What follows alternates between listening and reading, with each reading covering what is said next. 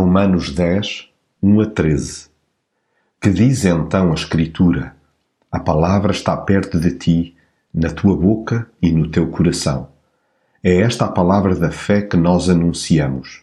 Se com os teus lábios confessares que Jesus é o Senhor e no teu coração creres que Deus o ressuscitou dos mortos, serás salvo.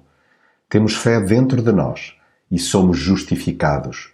Afirmamos Jesus com os nossos lábios e somos salvos. Diz-nos realmente a Escritura: aquele que acredita em Deus não ficará desiludido. Assim não há diferença entre judeus e não judeus, pois Ele é o Senhor de todos e dá os seus bens a todos os que o invocam. É como diz a Escritura: todo o que invocar o nome do Senhor será salvo.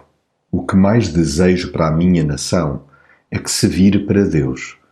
Oro para que essa guinada espiritual se dê nos corações ainda falhos de clarividência espiritual, onde até havendo zelo nos atos, se nota a falta de mansidão interior.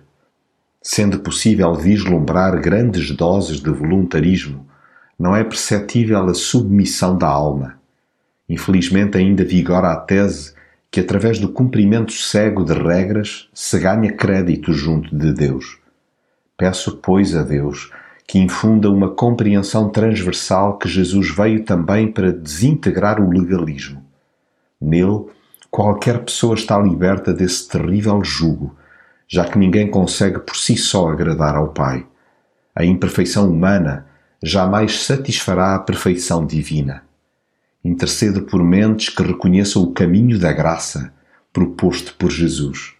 Sonho com dias em que os meus contemporâneos declarem o seu senhorio, a saber, se com a tua boca confessares ao Senhor Jesus e em teu coração creres que Deus o ressuscitou dentre os mortos, serás salvo.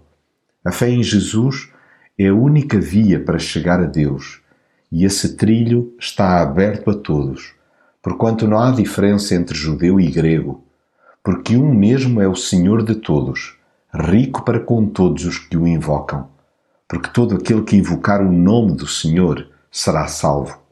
O meu coração pulsa por ver os que me rodeiam verdadeiramente rendidos a Jesus.